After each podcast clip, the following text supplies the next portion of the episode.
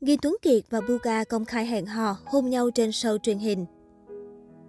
Mới đây trong một chương trình truyền hình thử thách khả năng diễn xuất, Buga và Gin Tuấn Kiệt đã có màn tương tác ăn ý. Những câu thoại của cặp đôi trên sân khấu khiến người hâm mộ không thể ngồi yên. Cụ thể trong chương trình này, Gin Tuấn Kiệt là khách mời, còn Buga đảm nhận vai trò trưởng phòng. Nam ca sĩ vào vai phán quan có tình yêu sâu đậm với ma nữ do Buga đóng. Thế nhưng dù yêu nhau say đắm nhưng cả hai phải giấu giếm tình cảm vì công việc của phán quan. Điều này khiến Buka hờn trách. Ta cảm thấy thiệt thòi lắm, tại sao mình cứ phải lén lút như vậy, mình không công khai với mọi người được vậy.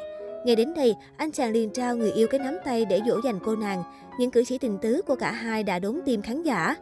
Không những vậy, ngay khi Kim Tuấn Kiệt vừa bước vào, các fan của cặp đôi đã quán quéo với câu nói của Buka. Ơn giời, người yêu chưa dám công khai của em đây rồi.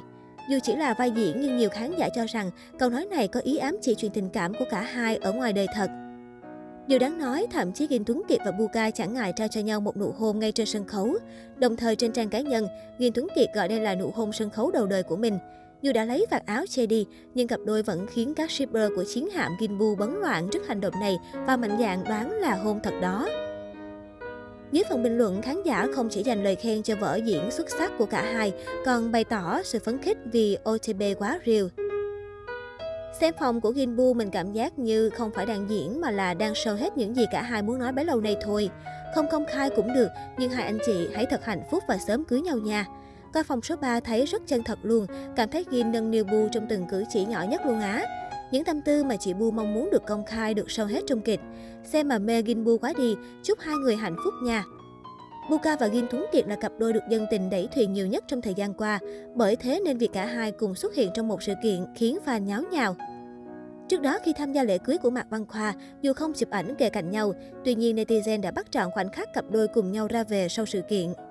Cụ thể, Buka trò chuyện vui vẻ cùng Kim Tuấn Kiệt. Cả hai người đều trong trạng thái thả lỏng, vui vẻ trò chuyện và thoải mái đi cùng nhau lên thang cuốn. Trong khi đang trò chuyện, Buka vội đeo khẩu trang khi phát hiện ống kính máy quay.